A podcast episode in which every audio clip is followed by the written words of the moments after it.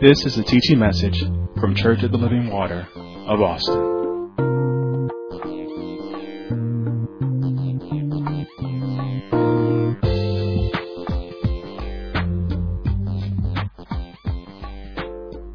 Well, our foundational scripture, we are still going to, let's run to that right quick because we're going to make a turn again, eh, but we're still coming out of Philippians 2, chapter 12, I mean chapter 2, verse 12, and God is speaking to your heart. Get your attentive ears on. Get yourself settled in. Stop moving around. Stop running here and there. And, you know, I'll tell you just like I tell if you were sitting in the congregation. If you have to go to the restroom, you should have already gone. But go now and come and sit and hear. Take the word of God seriously that I don't want to miss anything because God is speaking to me. And as soon as you get up and walk off or be distracted or start talking or moving around, God is going to be speaking to you and you're going to miss what He says. So get yourself settled and get yourself prepared to hear from the very throne of God. Amen. In Philippians chapter 2, beginning at verse 12, it reads, Wherefore, my beloved, as ye have always obeyed, not as in my presence only, but now much more in my absence. The very, the very, I mean, this part is the main part of this whole scripture.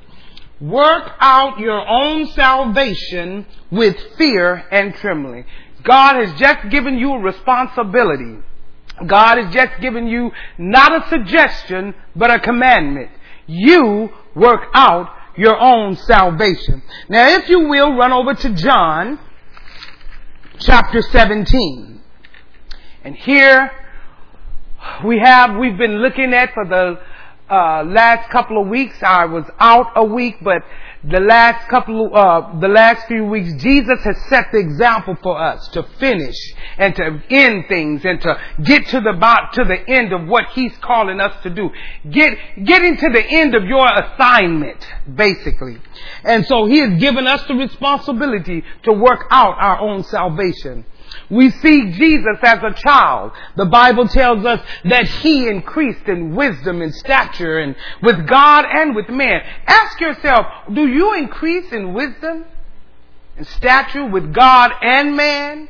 See, Jesus is our example. We need to follow that example with God and man. When Jesus was on the cross dying for your sins and my sins, he stayed there until he said, it is finished. It is finished. Then he went into the lower parts of the earth and he battled it out. And he took the keys of our defeat and gave us victory. And we need to be grateful for that. God, Jesus took care of it. When it says that he was in the grave three days and three nights, what do you think he was doing? He was making sure he was, um, he made a show of them openly, the Bible says. He went down there and loosed the chains, took the keys of death, hell, and the grave, and now we have the victory and led them out. Let all of those from the Old Testament that believed on great Jehovah Elohim, and they were there waiting. And we, can you imagine? Walked into hell. He came walking. Oh, somebody say, yeah, they saying Jesus went. No, I didn't say he went to hell. He walked down there. He had to go unless you would have to go. He had to go and defeat the enemy. And he, he went in and he, can you imagine what happened in that dark place when light started walking down the tunnels of all that darkness and all of that, all of the screaming and the hollering and all the foolishness that was going on down there. Can you imagine what it was like when light started going from each corridor to each corridor as he walked through hell and took and defeated the enemy and gave us victory? Came out, gave us victory. Amen. I, I, like, and I like the fact that they were keys. Mm, we got keys to our victory. And you, you know, and the people understood that, that, that went and rolled the stone away and saw that he wasn't there. Victory was being made. And even now, he's seated at the right hand of the Father, forever making intercessions for us. You know, when I believe in my heart that when he said it was finished, he meant only on earth. Cause he had another uh, assignment. And he's on that assignment now. But he finished his work here. It's amazing. That encourages me about our founding pastor. I always tell myself he's on his other assignment. He finished here. The foundation is laid. That was it. That was it. If that's finished. But he's on another assignment. So Jesus on another. But remember, he told the disciples to go. And he said, now you all wait. I have to finish this thing. I'm going to have to send you another comforter, the Holy Spirit. Oh, it's so important to be filled with the Holy Spirit. And in John 17 and 4, church, we must we must work out our salvation. Uh, you know, I love that Jesus knew what he had to do before he came. God, you need to know what you need to do. Amen. In John 17 and 4, it says, I have glorified thee on the earth. I have finished the work which thou gavest me to do. Jesus, oh, he knew what he had to do. What you told me to do, I finished the work. So we must be established. And when I say established, I mean what God desires for his purpose. I'm established in that. What God desires. My desires is nothing. My desire is God's desire. It's whatever He desires, His purpose. There's something in every dispensation in your life, in my life, that God desires to accomplish for His purpose. And in every period of our lives, or times in our lives, we need to be established. And we need to be established by asking God this question. What are you trying, God, to establish and accomplish in me and through me right now? That's a good question that you need to personally ask God. God, what are you trying to establish and accomplish in me and through me right now? You, you, right now. And listen, listen to this. God doesn't do anything. I said, He doesn't do anything unless He wants to do something through us and to us. And more importantly, the question should be, God, what are you doing in my life at this time to benefit others? That's a good question. See, because he's not only working in you, but he's working through you. So God, if you're working through me, then it's for someone else. So God, what is the, what, what, what are you doing in me so that I can benefit others? So that leaves us the responsibility to understand and to obey uh, what is required to work out our own salvation. That, that's for us. We need to bring things in our lives. All the things that's going on in our lives, we need to bring it to a place of maturity. We need to make sure that it's excellence in our lives. Bring it to a place of, of maturity and excellence. So that means that God wants me to, to finish my marriage. He said, get to it. Bring your marriage into maturity. Bring your relationship with me into maturity and may, and let it continue until it's excellent. That means it takes work. It takes work in ministry. It takes work in your natural life. God said to bring it with excellence. You know, sometimes we're so nonchalant. We're just satisfied the way it is. But God said, no, I want excellence. I want excellence. So, and it's our responsibility to get it there as we obey His word. It might be finishing your education. It might be raising your children, but God wanted us to get to it. It could be in a lot of different areas where God said, I want you to mature in those things and bring it to excellence. Amen. See, ex- see, a lot of times as parents, we think excellent is that I'll make sure that they clean, I'll make sure they have food, I'll make sure they have a place to lay their head. But you know what? If you're not giving your children Christ, if you're not giving them God, you're not bringing them to a place of excellence. You're showing them how to just accommodate the world. I'm like, you got to give them more than just a roof over their head. More than just food in their mouth. More than just clothes on their back. You need to give them the living God because guess what? All the other things that you're giving them, they're soon to pass away. The eternity is on the other side. That's where I want to get them to be. Amen. So the last time I was here, we established that we need to redeem the time. Because what? Time is valuable. Everybody say time is valuable. It's very valuable. You can't get time back. We need to value time. It's so important. We need to value time.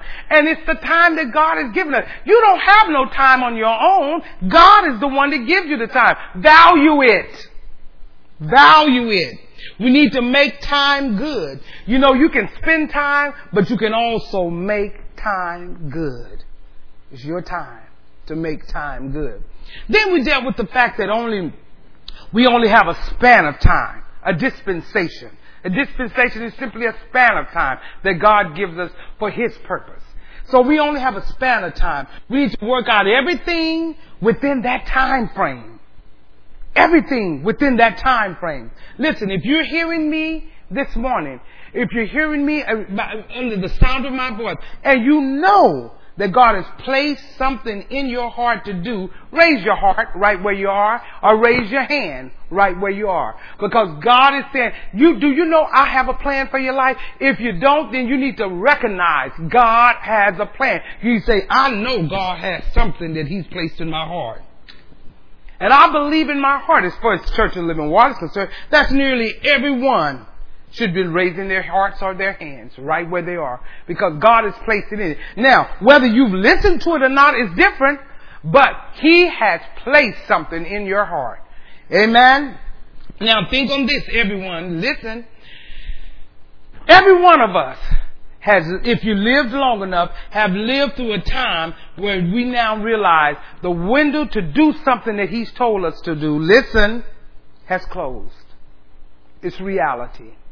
We're talking about reality. Every, if you live long enough, every one of us have lived to a point where God has told me to do that, and that window is closed. And when I say that, I mean you had a window of opportunity to get something done. Now the window of that time is closed. And you know what? You might even have a heart to do it. But you just don't have an opportunity to do it any longer. Do you get that? Do you understand that? Because see, people will think you're trying to do this to them and that, but no, the, that window's closed. The opportunity when you had, I, I could remember uh, quite a while ago, maybe some years ago, God said it. God said, no, this is the time that I want you. He said, you're going to come back to me and then you're going to want to do it on your time. But the opportunity is not there. That window's closed. Now, whether it open again, that's between you and God. Sometimes it will be, sometimes it won't. You gotta be okay with that. You blew the opportunity. God always has one open. You blew the opportunity to get something done. Now that the window's closed, you, again, you be okay with that. Listen, we must finish the work of this ministry. We have to. That's why we can't pause for you to try to get on board because we cannot pause. We got to do the work and finish the ministry. For this, for this dispensation, and the work of the ministry. And God has already told us what is the work of this ministry and this dispensation? It's restoration. God has given us an assignment to restore this generation, to heal, to repair, to rebuild, to strengthen, to order, to prepare this generation of young people. Why? Because God said there's a next move coming and they need to be positioned. And if you are a young adult, and I'm telling you, when I call the young adults, I'm calling from 45 on down. I'm like, you're young. Really, for me, 50 on down. You're young. You're young. Still. And God said, look, it's a next move. God already warned us three weeks ago. He said something else is coming. But his next move is also coming. And we only have a, we only have a dispensation of time to do his work. Some of you are restless. And the reason why you are restless is because you have not worked out anything and you have not brought anything into maturity or in excellence, into a state of excellence. You have not done that. And when you don't do that, there's no rest. That's why you like that. There is no rest. And then soon as there's no rest, then comes what? The painful adjustment. Oh, we gotta do this to do that right. Well, you have to make painful adjustments when you don't do what you're supposed to do. And because, and then you can't, you wonder why you can't rest. Amen? Listen, when you obey God, you glorify God. You glorify God. When we work out what God is working in us, God can be glorified and we can move to the next level. See, everybody want to move to the next level without glorifying God. But that's not going to happen. You want to move to the next level, you must glorify God and be a blessing in the lives of others. See, you don't, see, don't think you glorifying God because you sing in the choir. Or that you teach in the children's ministry. You glorify God by obeying the assignment that He gives you. Then and only then can you glorify God. Listen, you will never work out what God is working in you if you allow other people to distract you. Others, I'm just gonna call them others. If you allow others to distract you, church, listen, you have to watch out for others. The human element. And you know what? That, that's why you need to be in tune with God. You need to know how to handle others. There's a reason why they're called others. You have to learn how to deal with those people in your life that are just distracting you from doing what God would have you to do. And then sometimes we never work out many things not because of others, but sometimes because of ourselves. Sometimes it's us. We allow ourselves to be drawn away when we start looking at wrong things, thinking on wrong things, listening to ungodly people, hanging with ungodly people, participating in ungodly things. You, that, that has nothing to do with others. That has to do with you. You're allowing that. You're not guarding your heart with all diligence. You're just flowing. Trying to be a part of the crowd. Listen, if you're gonna glorify God, you're not gonna be a part of that crowd. Now that's the quickest way to be drawn away from where God would have you to be, is to get caught up with others. Sometimes we don't work things out because this simple truth, we just simply won't obey. We just don't. We reject. You reject counsel. You simply cannot do the things allow God to work things that, that are in you. You don't can't work it out because you reject counsel. Somebody told you so, but you didn't like the fact that they told you. So I'm not gonna do it. I'm not gonna hear it. I don't like what they said. And so you feel like you can do it another way. And it causes us not to get done what needs to be done in our lives. Listen, you have to see the assignment and what God is telling you what's happening at the end of it. You gotta see that. That is when God speaks to your heart. You need to take some time to see. Once God speaks to your heart, take some time to say, okay, don't jump out and get to running with it. Start to see. What is it that He's trying to establish in me? That's what you have to stop and start to see. See, when my sons were growing up, with uh, when uh, different things that my my husband and I that we were putting in them, listen to me closely. It was not only to, for, for them to grow, but it was to establish some things in their lives. See, you have to not only give them something, but you have to establish something. They, you don't want them to just do what you're asking them to do. See, they don't, children don't understand at that time. You're trying to give them counsel to do something and they don't want to do what you ask them. But it goes further than that.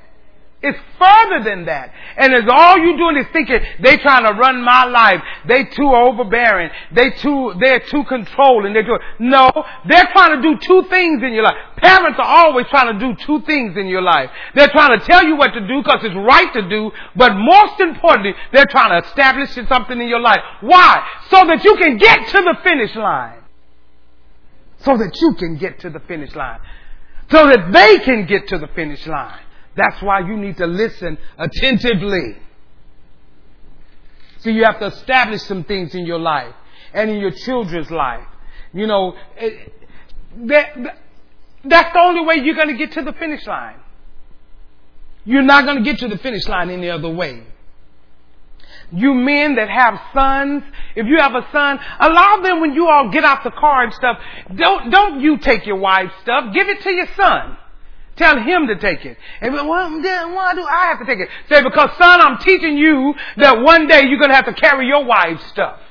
See, that's establishing them way beyond just asking them to do something. You're teaching them a principle. You know what? And then tell them, say, you know what? Before I had you, that was my job. But now that I have you, it's your job. Carry your mother's stuff. Because why? Establishing something. It goes beyond just having them do something. It's establishing something. What are you establishing? You're establishing them. See, that's what men do. They're going to haul and carry and they're going to pick up and whatever you want them to do, they're going to carry it. Not just doing it because they're throwing it on your shoulder to do, but because it's just right to do. Amen. And see, sometimes God gives us instructions and we don't take time to see. See, you gotta see. God, please write this down. God will never give you instructions without what you need. Never. God will never give you instructions without what you need. You have to look and see, and even though you may not think that you have it, you have it. Because He'll never give you instructions without it. You have it. Then you have to establish all that you need to be. You have to establish, God, I understand what you're doing in my life and I'm gonna stay right there. Then I, you know what you have to do? Then you have to maximize your time once you've established that. Maximize your time. And let me tell you, there's three ways that you need to do that. How to maximize your time. And I gave them to you last week and uh, a couple of weeks ago. First, you have to work every day. If God worked every day to create the heavens and the earth, you need to get up and work every day on your life, on your day. And again, if you, if you weren't with us a couple of weeks ago, I'm not talking about going to a job. Don't get, don't take it to the corner side. You need to get up and work every day on your spiritual walk. Don't you worry about going on the job because if you're working on your spiritual walk, all of that is just gonna, gonna, just gonna be the domino effect. That's gonna happen. But you need to get up and work every day. And then the second things that I said that you have to do, then you have to be, you have to press. I mean press. That means I gotta get it done. I gotta push. I gotta go. I got to get on it. I gotta go full force. And then we said you have to be faithful. Mm, faithful. Mm. Who can find a faithful man? Not one that says they are, but a faithful man. That's what you want to be, a faithful man. You know, sometimes in order to be faithful, in order to press, in order to understand what God is telling you to do to work every day, sometimes you may have to start over. And I, and I think I'm gonna do a little teaching on that so you can understand what start over means. I'm I'm gonna peep my hand a little bit and give it because I had already been looking at some things. But let me tell you what start over is not. And see, sometimes you leave one period of time and you don't, you, you know, you, you didn't do everything that you needed to do in that span of time. Listen, but starting over is not going back to the previous dispensation. Did you hear me? See, when I say start over, I don't want you to say, oh God, oh, I got, no, no, no, no, no. Because in that dispensation or span of time that you had to do it, that's over. So you can't go back there. You can't go back to old dispensation. That's over. So starting over is not going back to the previous dispensation because even if you have to repeat a work, you're going to be doing it in a new time. Ooh, that's so good. Even if you have to do something over, but it's not going to be in that same time, it's in a new time. But then you need to avoid, you need to know what to do to avoid making the same mistakes over in the new time. I can't make those same mistakes over. What do I need to do? Well, first of all, you have to repent. Listen, wherever you didn't work out what work out what God was working in you, uh, listen, just know this. Somewhere you didn't obey.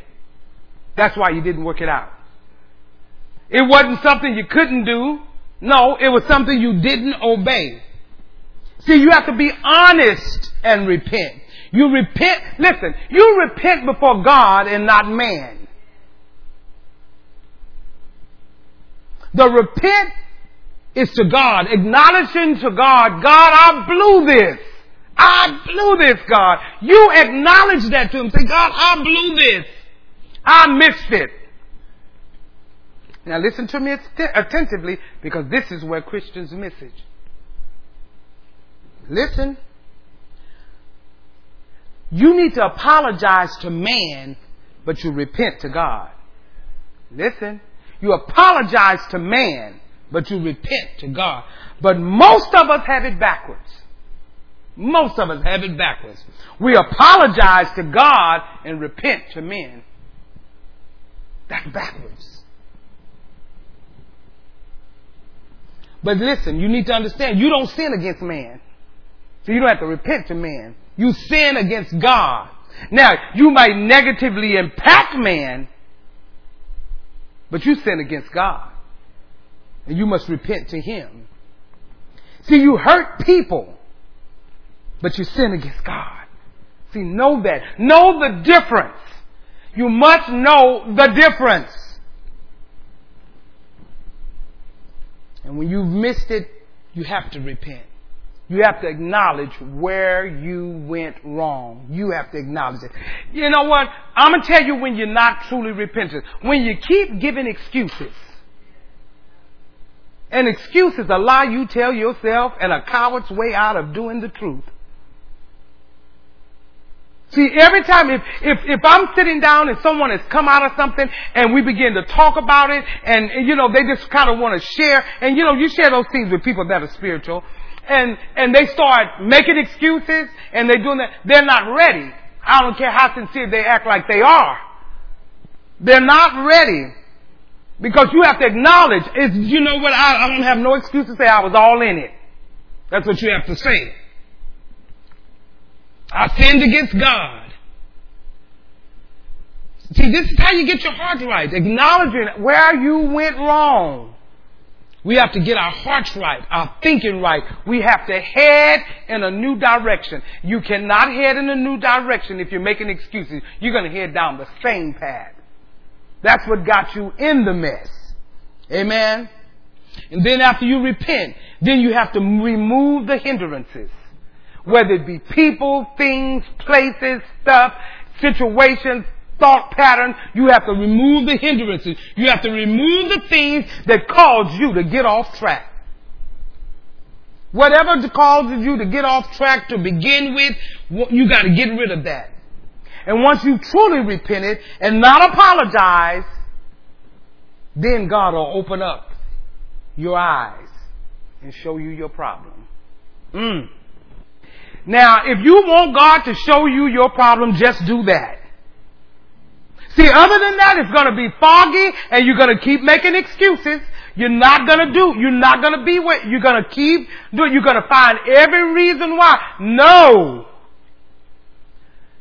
Your eyes got scales over them now. God said, I'll open them when you can repent, acknowledge, turn away, go in a new direction, and I'll open your eyes and you'll see the very thing that the problem is.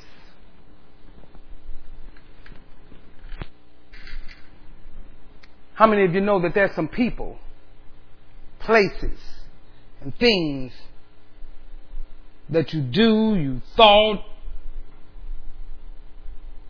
all of that you thought was okay. It didn't seem like sin. It didn't seem like nothing was wrong with it. But you know why it doesn't seem like that? It'll never, it'll all seem fine until you get right with God. Once you get right with God, you'll find out all of that seems so wrong.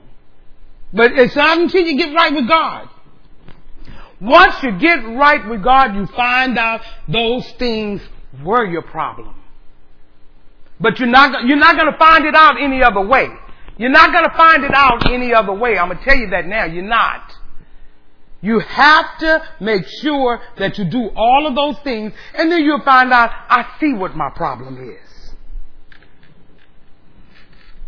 Then I can repent, remove the hindrances. But watch this. Once you repent, now I've removed the hindrances. Now you can forget the past.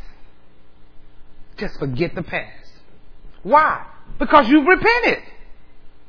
And you remove the hindrances. All now is your past, so forget it. Now, when I say forget the past, listen, it does not mean that you don't remember what happened.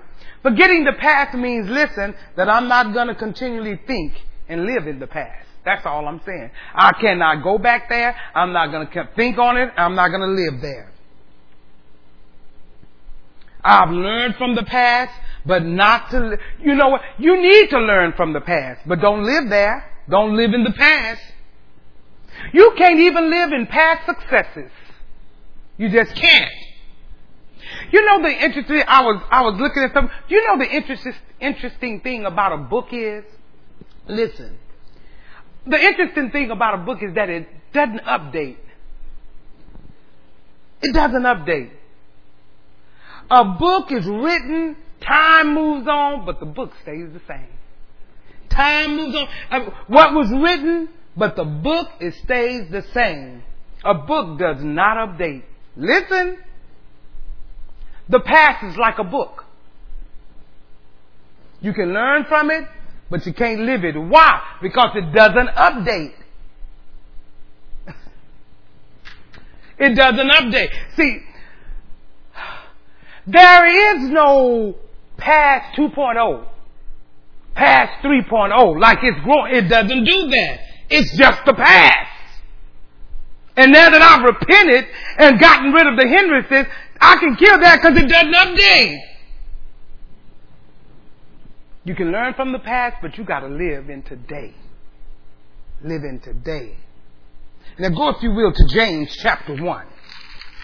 Oh, that was just so good for me, just, just over and over again.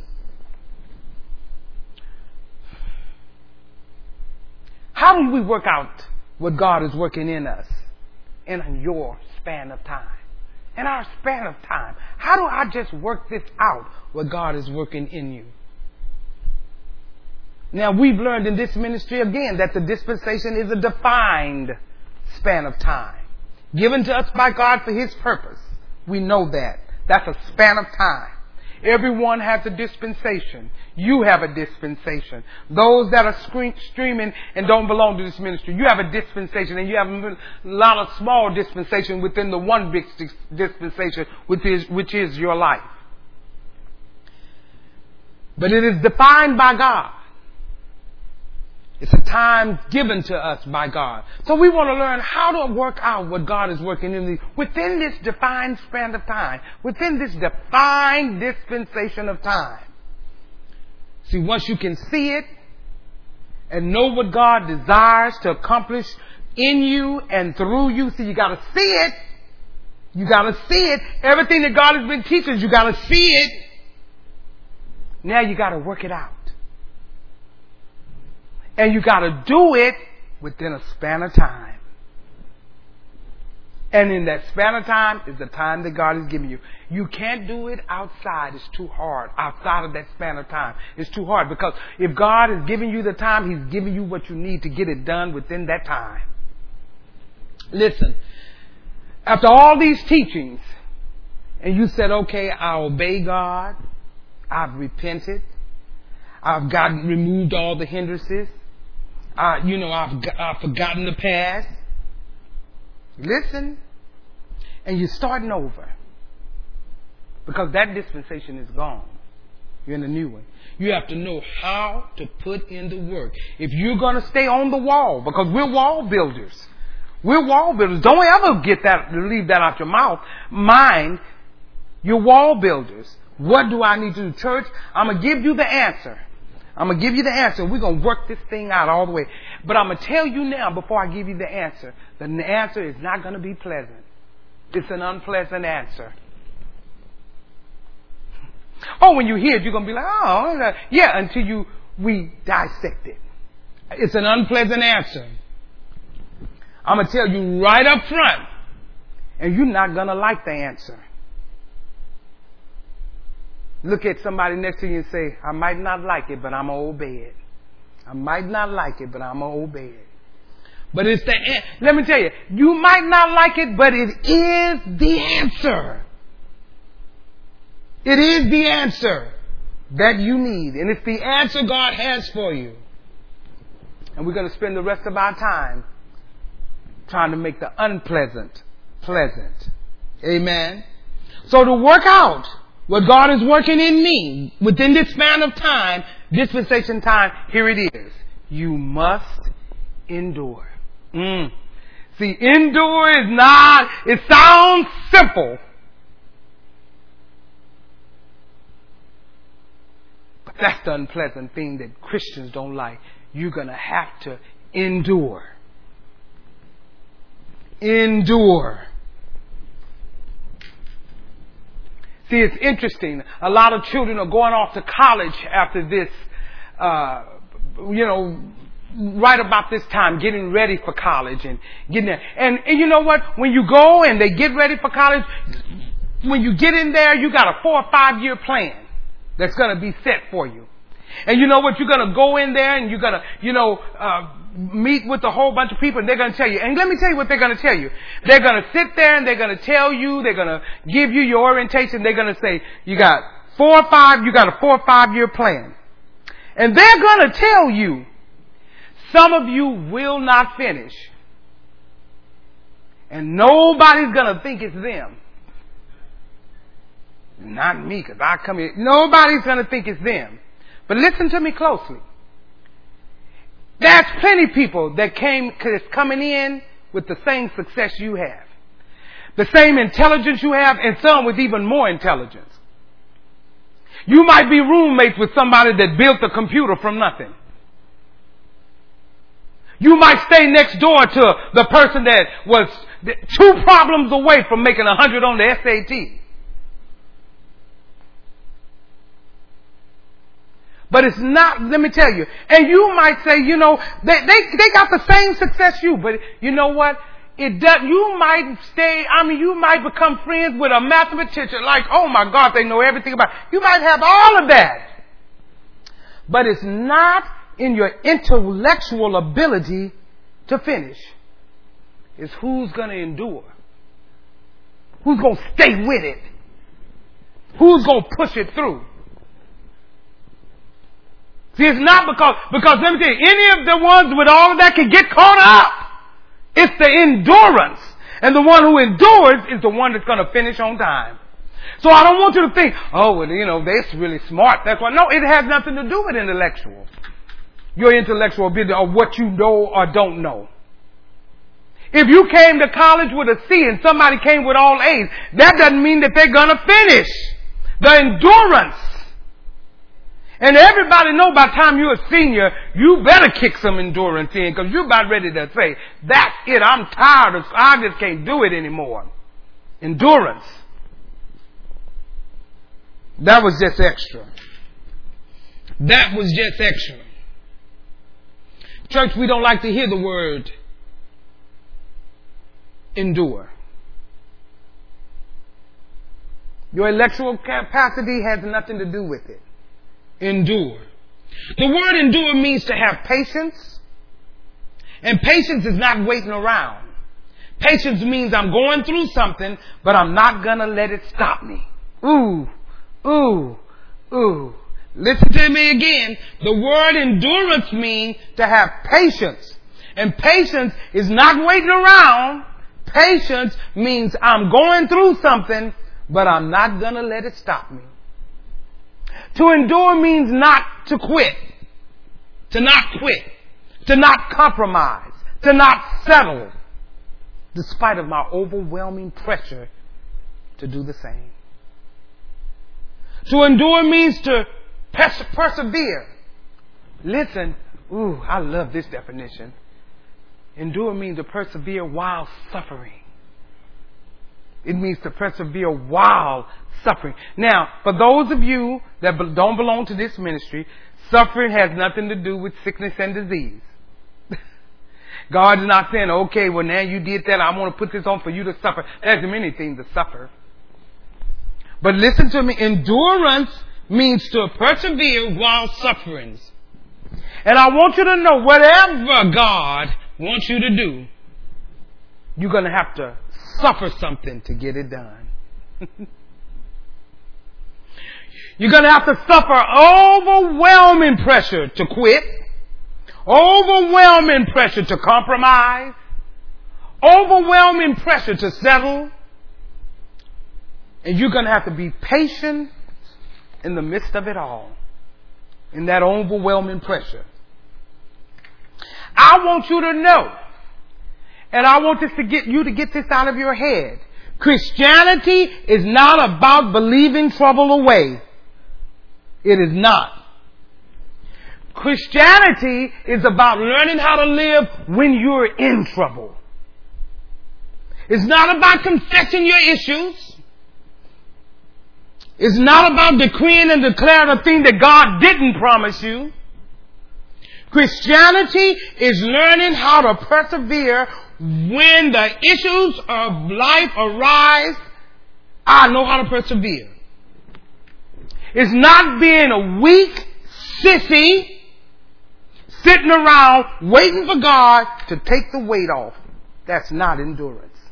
See, endurance is not so pleasant. See, we think doing all of that and begging God to take it away and, and uh, Paul did, uh, you know, please help me in this. Learn endurance. That's what Christianity is. Pushing through in spite of the suffering. I persevere in my issues. It's about putting your hand to the work and trusting God to get you through. Listen, you can't work anything out that God gives you without endurance. Mm, you cannot. Look at what Moses had to endure in order to work out what God was working in him. He was doing a work for people who didn't appreciate him. And he endured that. I think of my pastor a lot when I was studying that out. I think about what Joshua had to endure. I think about what Paul had to endure. But our example is Jesus. Look at what Jesus had to endure. Even with the 12 closest people, Judas betrayed him. The other 11 denied him. And sinners, they just denied him altogether. His own people said he wasn't God. And they crucified him. He endured. He went, you know what? He went to a trial, he was on trial for a case which he was not guilty of. And he endured. And mind you, all of this was before the cross. This was before the cross. He endured. Then he goes to the cross, bears your sins and my sins. He went through all of that. He had to endure. Now, you say you want to be Christ-like? Tell me, how are you going to be Christ-like if you don't have the ability to endure? How? He's our example. You want to be married? You better learn how to endure. Listen, you can't be married without suffering. you can't be, I don't, listen, don't play those little games like everything's up. You can't be married without suffering. The only person that think that's not so is people that ain't been married long. So you have to learn to endure. Everybody says, see, suffering. See, everybody wants to get married for that other word that begins with S. But I'm going to tell you, that other word that begins with S won't be around. The suffering will be around. But that other one, it won't be around. I promise you that. And if you're in there and you're young and you don't know what the other S is, then you don't need to know right now. Just say, tell me about that later. Are you following me? The second one goes away first. The last one stays until the end. Suffering. Suffering hangs in there. Did you hear me? Listen to this statement. You cannot avoid going through. You're not going to avoid it. Character development happens when you go through. I'm a living witness. There are many things in my life that I wish I didn't have to go through. Many things. And there will be many things in yours. It's already some. One of the things for me was the devastation of my husband transitioning. I wish I didn't have to go through that. But guess what? Through it all, my character was developed by going through and still being developed as I go through. See, we think, you know, the it develops you. It develops your character. Listen, when you don't want to go through, it's a character flaw. It's a character flaw. And you'll never have character until you go through something. You'll never have character until you go through something. But as long as you try to avoid things and run from things and hide from things and won't face things, you are just killing your character. Our focus has to be, listen, write this down. Your focus has to be on where we're going to, not on what we're going through. Listen again. Your focus must be on where we are going to or where you are going to, not on what you're going through. What's most important is your attitude while you go through. See, when you're going through and you, see, you don't want to suffer. But I'm to tell you, God will say no. I'm telling you, after God gave me my time of mourning and told me to get up and go, God didn't say, you know, when I didn't want to study, I didn't want to do that, I want, God didn't say, oh, well, there, there, let me let you, I understand that you're going through there. No, no, no. Endure. Persevere. I know you don't want, but persevere. Push. Keep going. It's your attitude while you go through. Listen, church, whatever you're going through is not going to go away. Just disappear. Listen, and what you're going through does not change where you're going to. Whatever you're going through, it does not change where you're going to. Keep the focus on that. More oftentimes, all we do is look at what we're going through, and it takes our focus off of where we're going to. But guess what? God doesn't change the destination. Listen, because you have to endure the adversity.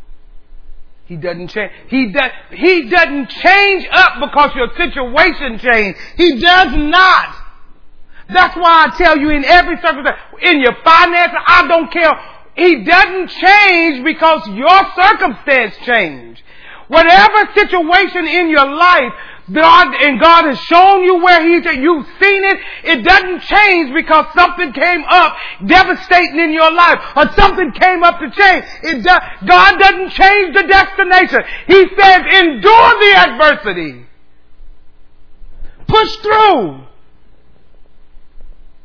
I'm with you. I said I'll never leave you. God never changes the end because of the struggle you may have in the middle.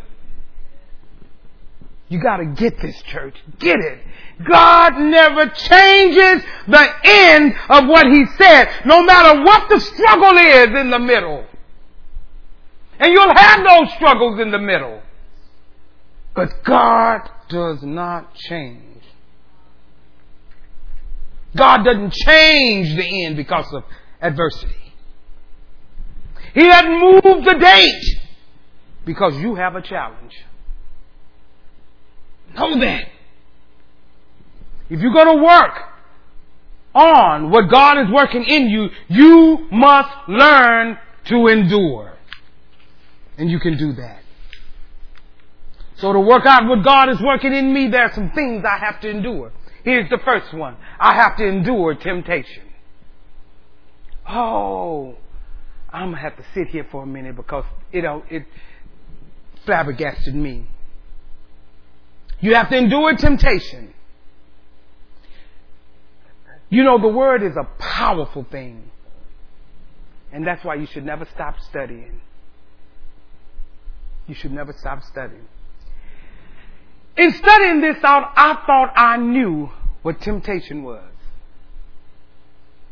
I tell you, God will just, and you'd be like, God, come on now. Seriously? How long have I been walking in the Word? Listen, I thought I knew what temptation was until I started studying it out. Most of us, and I'd say 99% of us, 99.9 percent of us, this is how we think.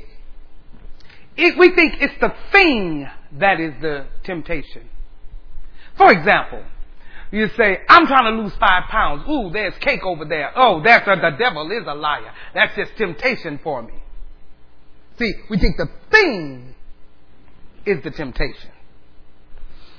Oh, they're doing drugs over there. I'm keeping myself clean. I'm not, no, no, no. I want something. I'm free from that. I don't want, I'm not getting involved in, involved in that. We define temptation by what the temptation is. Pay attention. Listen attentively. Submit fully. Conform completely. But let me give you another way of looking at temptation. Please write it down. This is in my own personal study time, and God is with me. Temptation is a trial of your integrity, your fidelity, and your virtue. I said temptation is a trial of your integrity, your fidelity, and virtue. Pastor, those are some big words. What exactly do you mean? Uh, let me make it real simple. Temptation is just sin or just testing to see if you are what you said you are. Temptation is testing to see if you are what you said you are. It's just a test to see if you are what you said you are. It's a test. It's a test to see if you're going to do what you said you were going to do.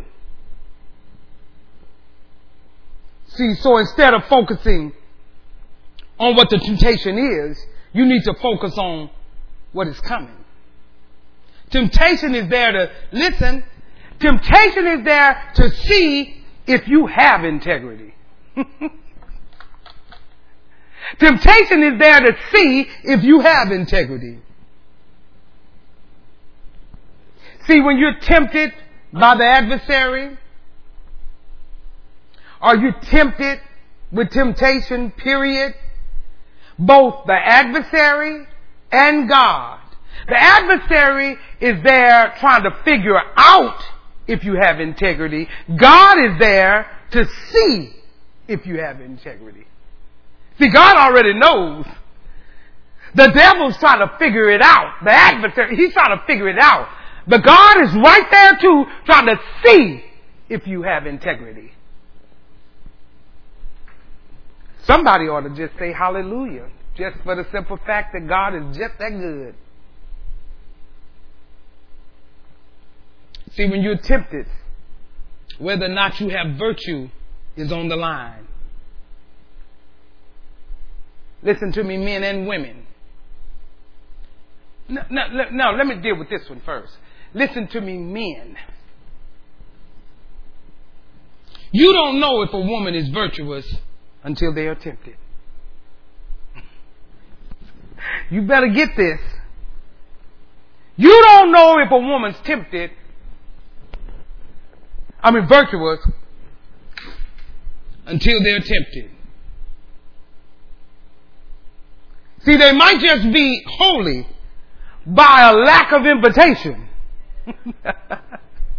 you better know that. what do you mean by that? See, nobody's invited you to be unholy, so therefore you're holy. Oh, oh, let me make it even simpler. Nobody wanted it until somebody wanted it. See, you looked holy, but nobody wanted it. That's not virtue.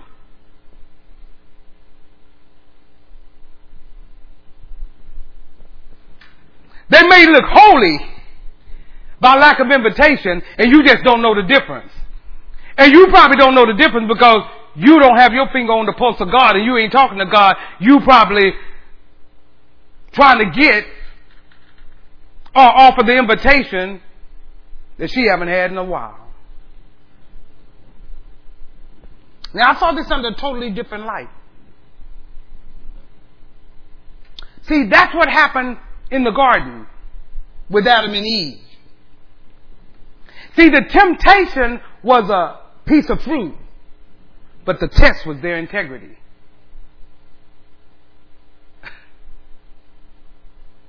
The temptation was the piece of fruit, but their test was their integrity. It was their fidelity. In other words, listen, are you going to be faithful to God? See, if you're a married man, and if some woman tries to tempt you, or vice versa, your temptation is whether or not you maintain your fidelity. Because you're going to have that all the time. If you're going to keep your integrity of the vows, whether or not you're going to have the virtue to remain a husband or to remain a wife. Because see, it's not really about that man or that woman. It's about your integrity, your fidelity. That's what God is looking at. It's not really about the situation. See, it's like when somebody say, oh, you know what, you really don't have to put that on your taxes. Boom! There it is. Here's the test of your integrity. Has nothing to do with that paper, the form. It doesn't have anything to do with taxes. It has to do with what you, if you don't put this on your taxes, you can get this back. Boom! There it is.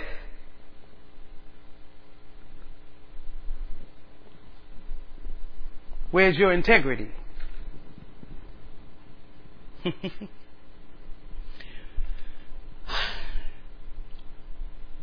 what this actually doing is just simply testing your integrity. The temptation is trying to wondering about your fidelity. Seeing whether or not you have the virtue that you say you have. See, it's easy to say how honest you are when it's a wrong to see it, but you. But God and the adversaries there. See, the Bible says in James, are you in James chapter 1? In verse 12 it says, where am I? Blessed is the man that endureth temptation, for when he is tried, he shall receive the crown of life, which the Lord hath promised to them that love him. See, how do you know you love him? Because when you were tempted, you endured. That's one of the ways you can tell if you love him. When you're tempted, when you're tested, hmm, you endure. We endure temptation. Our integrity, our fidelity, our virtue remains uncompromised. Look at verse 13. Let no man say when he's tempted, I'm tempted of God. For God cannot be tempted with evil, neither tempteth he any man. But every man is tempted when he is drawn away of his own lust and enticed. So listen, God is not tempting you. So please, now you should know this in this ministry, and those of you that streaming, I'm going to give you a revelation so you can kill it. We need to stop this expression. We need to get it out of our Christian lexicon. We need to get it out. We need to stop it. Because it's not of God. I'm going to give it to you. Just hold on. You need to get this out. It's not in the Bible. This statement that I'm referring to is the statement that says, God will put no more on you than you can bear. That is unscriptural. God is not tempting your integrity. He's not testing your virtue. He's not challenging your fidelity, but He's watching. He's watching when it happens to see.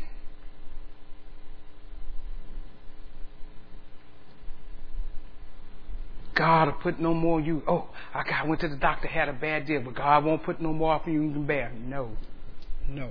Watch this. I'm going to endure temptation. Here's how you do it. Don't blame God. Don't blame God. God is not tempting you. God is not putting no more on you than you can bear. God is not tempting you. See, it's hard. Listen, this is where a lot of people miss it and this is where they suffer. It is hard to resist temptation when you think your help is the problem. See, how you gonna resist temptation when you think God is doing it? Your health is your problem, and then you're trying to resist it. Well, if God is making you sick, if God is tempting you with all these things, then you don't need to be praying to Him because He's giving it to you. God don't put any more up on you than you can bear because God puts nothing on you. He puts grace in you.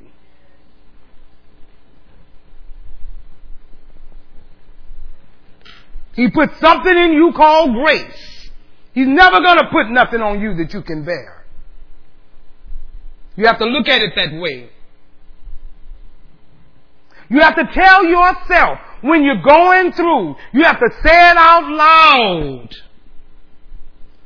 There is not more that's happening into me than God's grace in me. God's grace in me is bigger than what's happening to me. God's grace is bigger.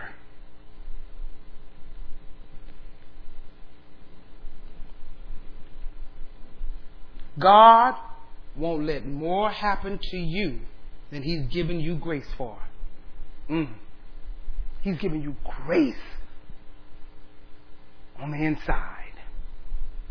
The Bible says, you know what? No, we're not going to even go there. Just write 1 Corinthians 10 and 13 down. Because most people get that crazy, that they get that statement from that scripture. And that scripture does not say that. That God don't put no more off you in bed. That's the scripture everybody get that from. Write it down so you can go and look at it. And if you've been saying it, read it closely and then throw it out of your lexicon that God puts no more on you than you can bear. God didn't put it on you. He gave, he gave you a way out of it. Don't go and say God gave you a bad report. God won't put no more on you bad. No. God is not the author of sickness and disease. Stop that. Be free of that. Let go of that. Don't get caught up with that. Don't bring, don't try to bring that, that little statement to the throne of God. Don't blame God. Again, it's hard to endure when you blame your health. That's why so many people don't endure temptation because they blame their help. And when you blame your help, guess what it does? It makes you helpless. It makes you helpless because what the, the one that can do something about it, he gave it to me. You want to know how to endure temptation? Letter B. Develop self-control. Develop self-control. Go with me to 1 Corinthians chapter 9. 1 Corinthians chapter 9.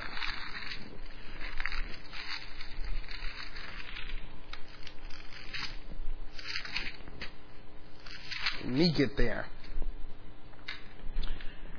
I must develop self-control. Everybody say self-control. So you must develop self-control. So who controls you? Self. See, self-control. Nobody, who controls you? Self. Jesus said, if any man comes after me, let him deny himself, take up his cross, and follow me. Self-control. In other words, develop some self-control. Not listen. Now, self-control is developed, listen, through forced obedience. Mm. Self-control is developed through forced obedience. See, you have to make yourself obey. Nobody can make you do it. Nobody can make you do what you ought to do. You have to make yourself do what you're supposed to do. I like to be transparent and I don't, and, and, and things like this, I like to put myself in it so that you can know exactly who I am. So you can worship the mighty God and know how fragile I am. And how any man or woman of God is fragile, and God is the only one and only true God. Let me tell you something that was shocking for me. Things I've learned about myself. Now, it may not be true about you, and it's okay. I'm talking about me. I learned this about myself. And again, I want to be transparent. I don't always want to do what I'm supposed to do.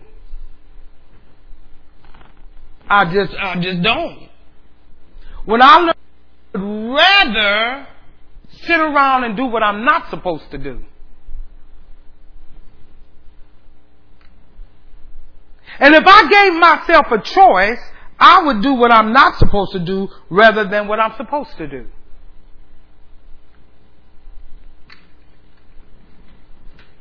So I have learned that I have to make myself. I have to make myself do what I'm supposed to do. Because I just don't want to. Sometimes I'll be like, it's just too much going on in my head. I don't want to do it. And I also learned this, that nobody can make me do it.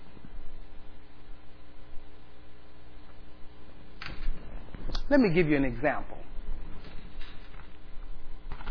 And I'm going to speak to you husbands because I was a wife and I know about a wife and I am a mother. But do you know, men, listen to me. A wife and a mother always can tell you what you ought to do. Always. A wife and a mother never wake up clueless of what you need to do. How do you know, Cecile? I was a wife and I am a mother. They always know. A wife always know what a husband needs to do.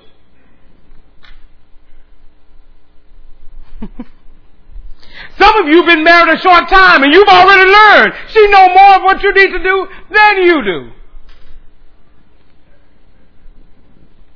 You've learned that. Go ahead on and laugh. Don't, don't be afraid to laugh in front of her because I'm exposing it. God is. He's just showing you. It ain't nothing wrong with it. Sometimes it's a good thing. But I'm going to tell you, whether it's good or bad, a wife knows what you need to do.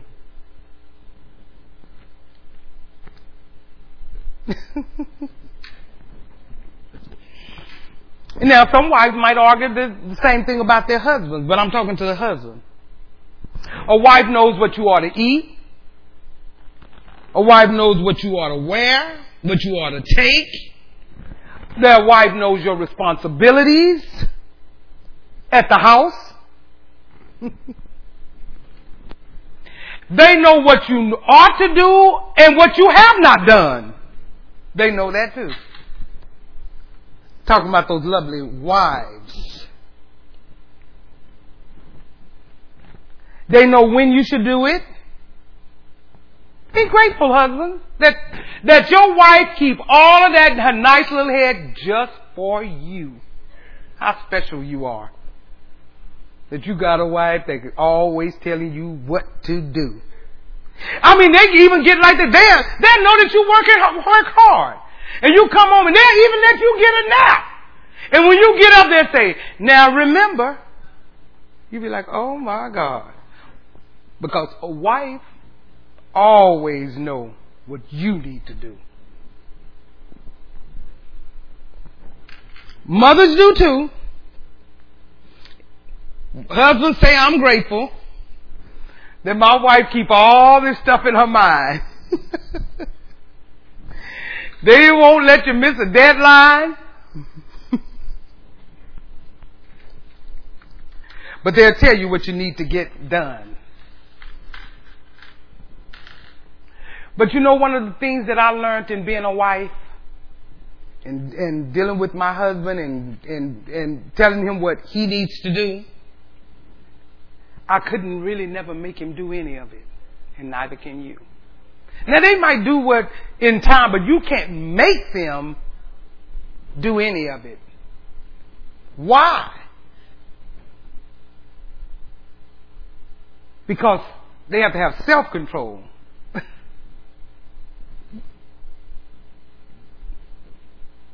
And all you need to do is, you know, you, you have to de- develop self-control to get it done. So even if they be like, uh, I done told you a hundred times, I told you about that over and over. That's because you can't make them do it. They have to have self-control to do it. You have to have enough discipline on the inside of you to discipline yourself to get up and do what you need to do all by yourself. Now look at verse, 1 Corinthians chapter 9. Look at verse 24. Are you there? Now you not, now, uh, 24. Know ye not that they which run in a race run Know ye not that they which run in a race run all? But one receiveth the prize, so run that you may obtain. And every man that striveth for mastery is temperate in all things. Now they do it to contain the corruptible crown, but we an incorruptible crown. In other words, all of them on the soccer field, on the basketball field, on the football field, uh, the racetrack, they are, in other words, they all work hard. Look at verse 26.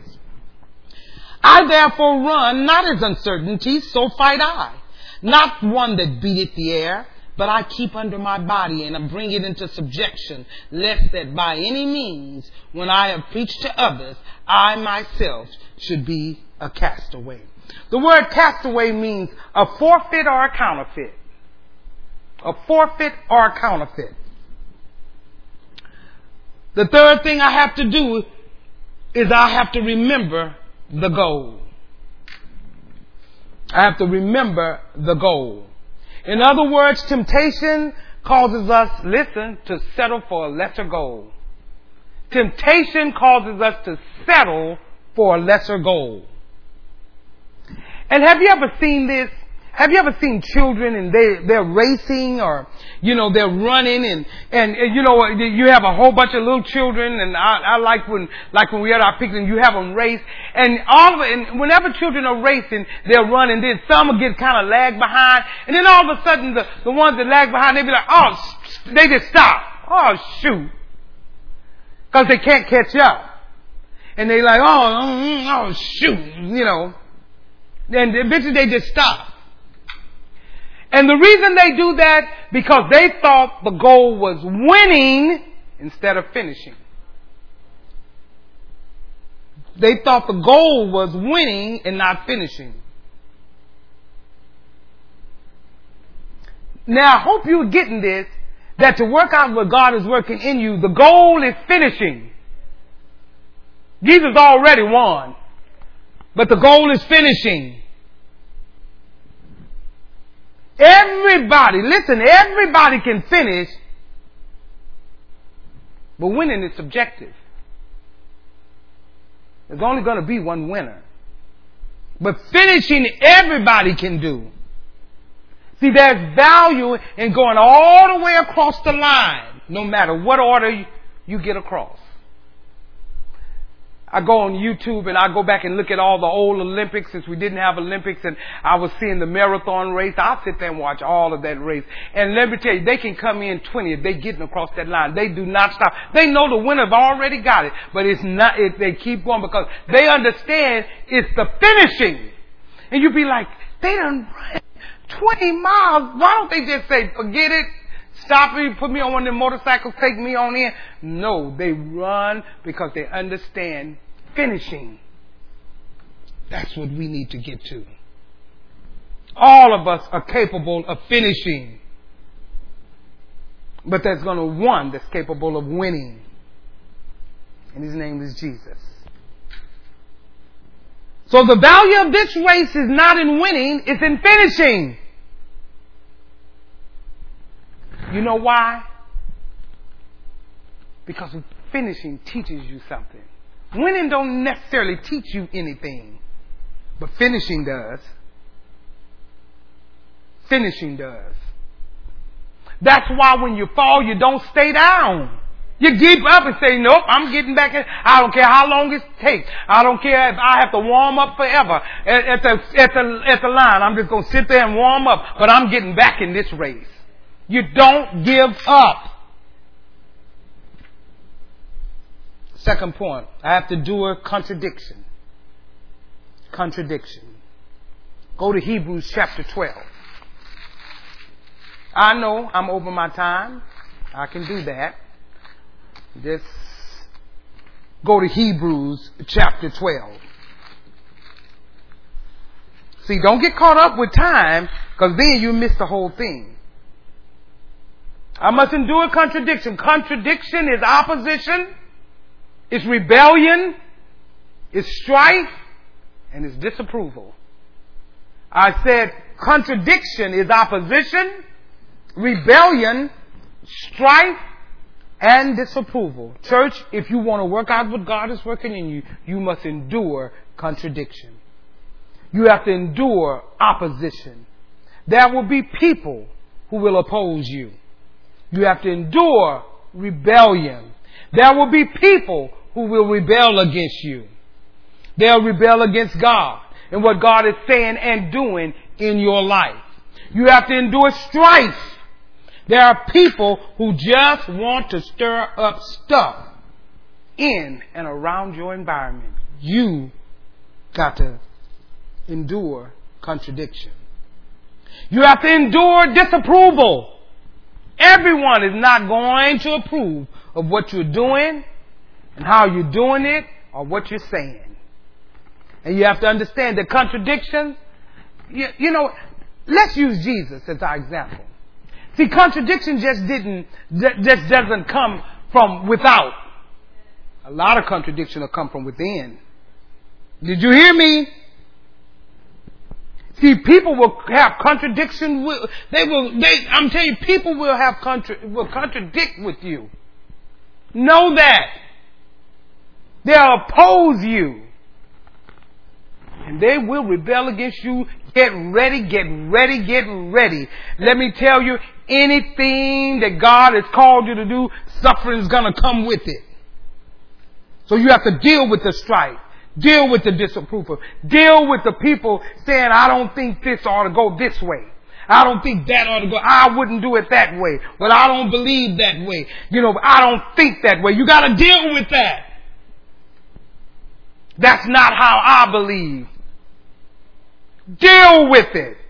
Endurance. Endurance. Look at Jesus in Hebrews chapter 12 here, in verse 2. Church, you have to understand people will oppose the godly plan that you have established. They're going to oppose it.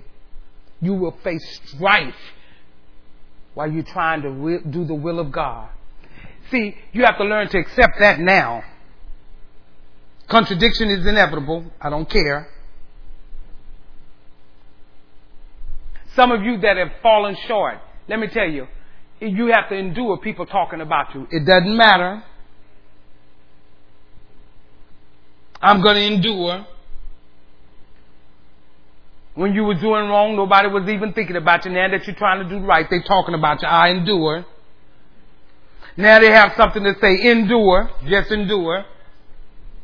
Never ever let another man another woman, another person stop what God is doing in you. Endure. Don't let the words or the actions of somebody who's not God affect you.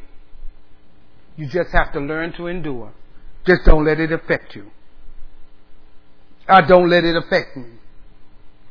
The way you endure contradiction, you must remember who you are. See, keep that in the forefront of your mind. I remember who I am. See, when Jesus was facing opposition and rebellion and criticism, he said, Thou said, you said that about me. Thou said that. When he was facing it, you said that that's who I am. But all Jesus was really saying was, I know who I am. I know who I am. See, at some point you have to know who you are. And when you get to that point, what other people say, what other people think about you is simply irrelevant. It's irrelevant. Why? Because they can't define you. You can't define me. Then letter B, you have to remember the assignment. Listen, our flesh is inclined to listen when it ought not to.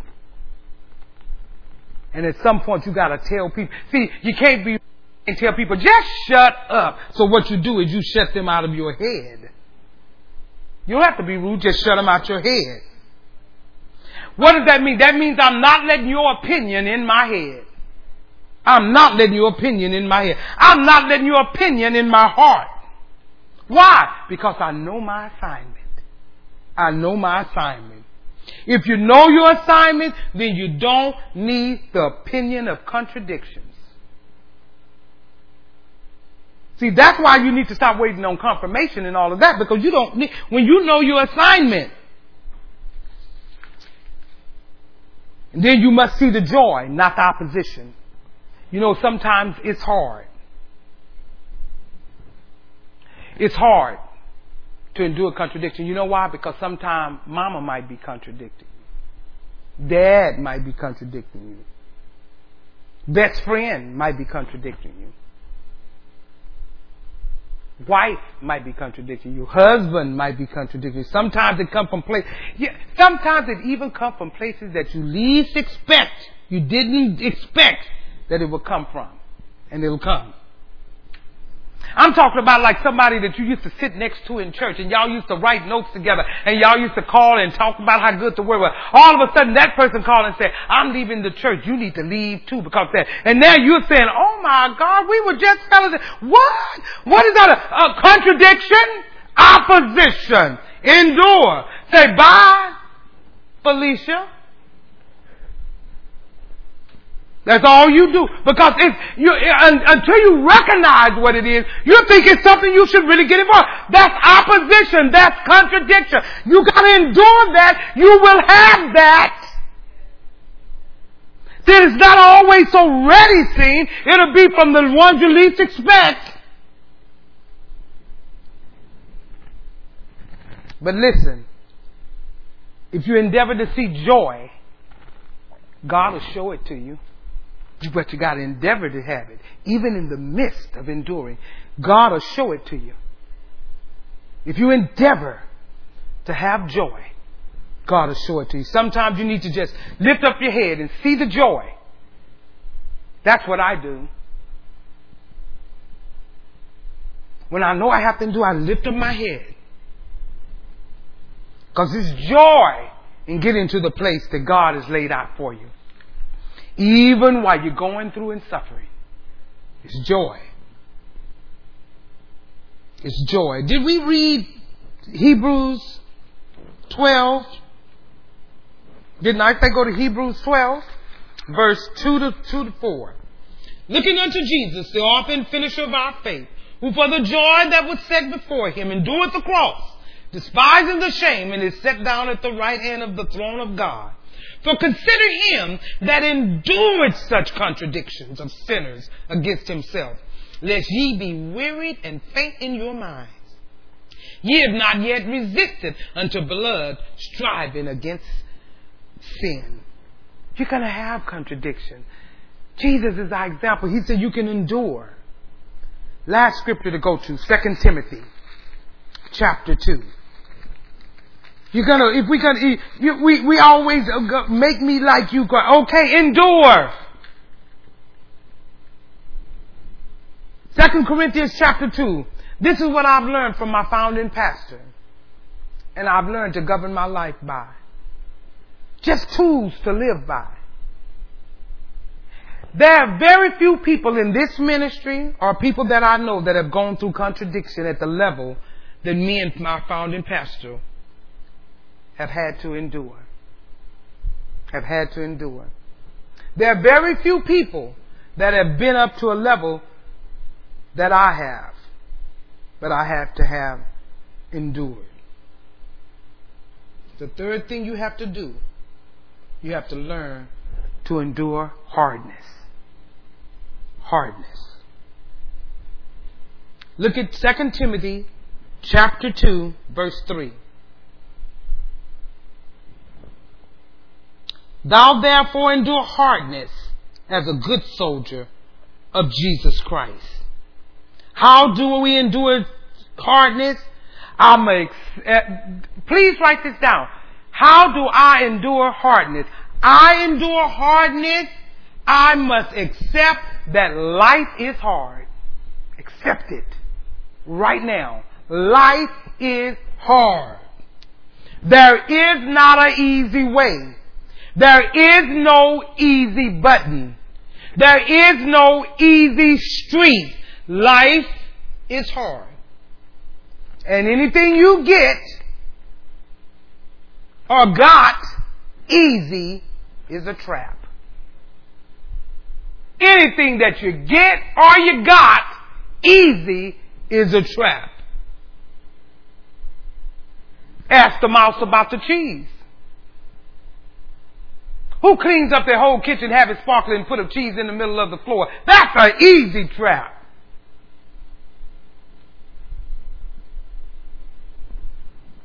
Listen, any man or any woman that you get easy is a trap. Is a trap. I don't care if it presents itself as a virtuous trap, but it's a trap. That's called a trappy trap. But it's still a trap. I said trappy trap. See, it can, see, a woman can present themselves as a virtuous trap, but it's a trap.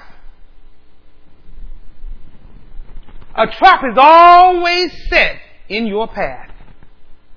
Did you hear me? A trap is always set in your path. Whether you're a good mouse or bad mouse or whatever kind of mouse, it's a, it's a trap.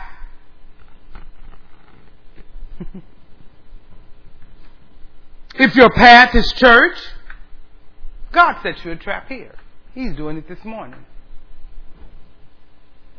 Why? Because he can catch you. He, he can catch you at church. He can't catch you in the club. So here's your trap. Right here, right now. Because that's where he said it. That's why you got to come to church to get it. You want to get caught by God? He's going to lay the trap right here. Hmm. He brings the cheese to this house for you to come get. He understands that you don't like the cheese of the street. That's a little too sharp. He, he got you. You like the cheese, but nevertheless, the trap. It's a trap. You want to be in that trap. You want to be caught by God. Aren't you tired of running from hole to hole to hole to hole with nothing? Listen, life is hard. Listen, life is hard whether you live right or not. See, a lot of times we think, oh, it's because they live in. No, no. Life is hard whether you live right or not. But listen, when you don't live right, it's just hard with no benefits. But when you live right, it may be hard, but at the end, you have accomplished something. Did you hear me? At the end, you have accomplished something. To endure hardness, I have to look to those who come before me. And when you think that life is hard, look at somebody that came before you. And what you find out is that they went through a harder time than you. They're going through much harder than what you're going through. And when you look at it like that, it teaches you to suck it up. It teaches you to get over it. It teaches you that you are going to have to go through. Actually, it'll teach you, you know what, it's not so bad. They went through a lot worse. You know, we're living in a time now that it's the end times. It's perilous time. You know, we used to be in a time that, you know, people weren't overwhelmed, that they're overwhelmed now. Last, to endure hardness, you can't get entangled. Don't get entangled. The word entangled simply means trapped. You can't allow yourself to get trapped, caught up in some things. Guess what? That's not your business. Don't get caught up in things that's not your business, not your affair. You cannot get caught up in the affairs of this life because you're trying to please God who has chosen you. I will not get caught up. I will not. I don't care. I don't want to hear all of your foolishness because that is a trap.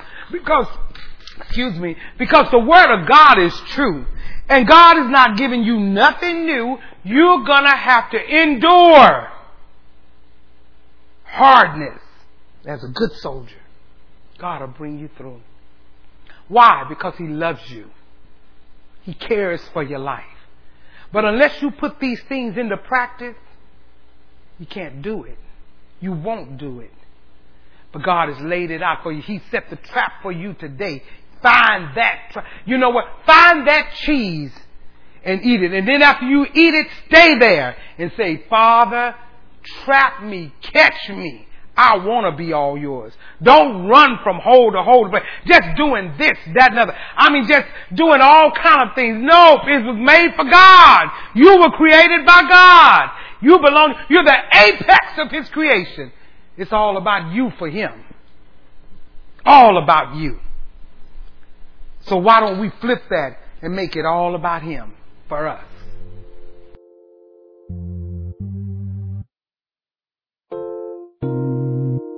This has been a teaching message from Church of the Living Water at Austin. For more information about our ministry, please go to our website at livingwateraustin.net.